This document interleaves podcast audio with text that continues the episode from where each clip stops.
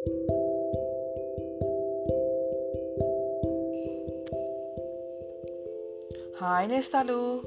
ఈరోజు నేను మీకు చెప్పే కథ పేరు బాల తీర్పు. కొండైపాలెం అనే గ్రామంలో అవధానులు గారు భార్య ఉంటూ ఉండేవారు. తీర్థయాత్ర చేసుకుందామనే ఉద్దేశంతో అవధానులు శ్రమపడి మున్నూరు వరకు ఆర్జించి రెండు వందలు చేత పట్టుకుని తక్కిన నూరు రూపాయలతో తిరిగి వచ్చాక సమారాధనలు జరుపుదామని ఆ వెండి రూపాయలు ఓ ముంతలో పోసి మూతి బిగించి ఆ ఊరికల్లా పలుకుబడి గల బొర్రయ్య శెట్టి దగ్గర దాచుకుని వచ్చాడు.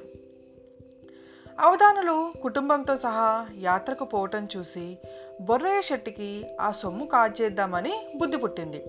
వెంటనే ఆ సొమ్ము తీసుకుని బదులుగా రాళ్ళు రప్పలు పడవేసి ఎప్పటిలాగే మూతి బిగించి వేశాడు.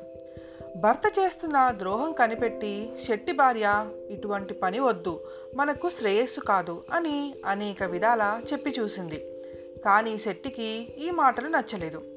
మరికొద్ది రోజులకే అవధాన్లు యాత్రలు ముగించుకొని వచ్చేశాడు. బొర్రే శెట్టి వద్ద దాచిపెట్టిన తన ముంత అడిగి తీసుకొన్నాడు. కానీ తీరా మూత తీసి చూశాడు కదా రూపాయలకు బదులు రాళ్ళు రప్పలు ఉండే వరకు ఆయన గోల పెడుతూ పోయి గ్రామాధికారి వద్ద ఫిర్యాదు చేశాడు. గ్రామాధికారి అంతా విని తీర్పు చెప్పడం ఎలాగా అనే విషయం ఏమీ తోచక ఆలోచిస్తూ కూర్చున్నాడు. ఆయన కూతురు చాలా తెలివైనది. విచారించవద్దని ఆమె తండ్రికి ధైర్యం చెప్పి ఈ పేచీ తనే పరిష్కరిస్తానన్నది.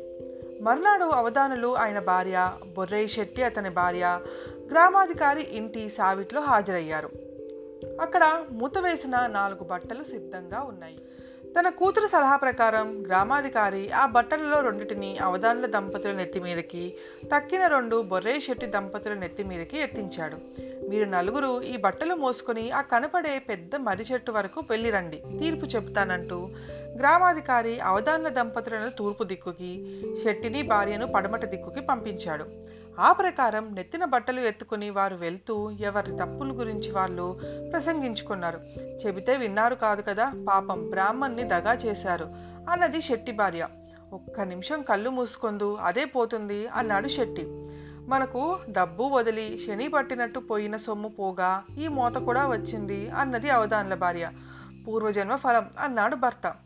నలుగురు తిరుగు గ్రామాధికారి వద్దకు వచ్చి వారి వారి బట్టల కింద పెట్టారు. ఆయన కూతురు మూతలు తీసేసరికి నలుగురు పిల్లల కాగితాలు చేత పట్టుకొని బిలబిలమంటూ బయటకి వచ్చారు. ఆ కాగితాల మీద వాళ్ళు వాళ్ళు అనుకున్న మాటలన్నీ స్పష్టంగా వ్రాసి ఉన్నాయి. అప్పుడు గ్రామాధికారికి నిజానిజాలు సులువుగా తెలిసిపోయినాయి.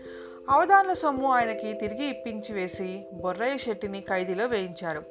కూతురు తెలివి వలన గ్రామాధికారి ఇంత చక్కటి తీర్పు చెప్పగలిగాడు.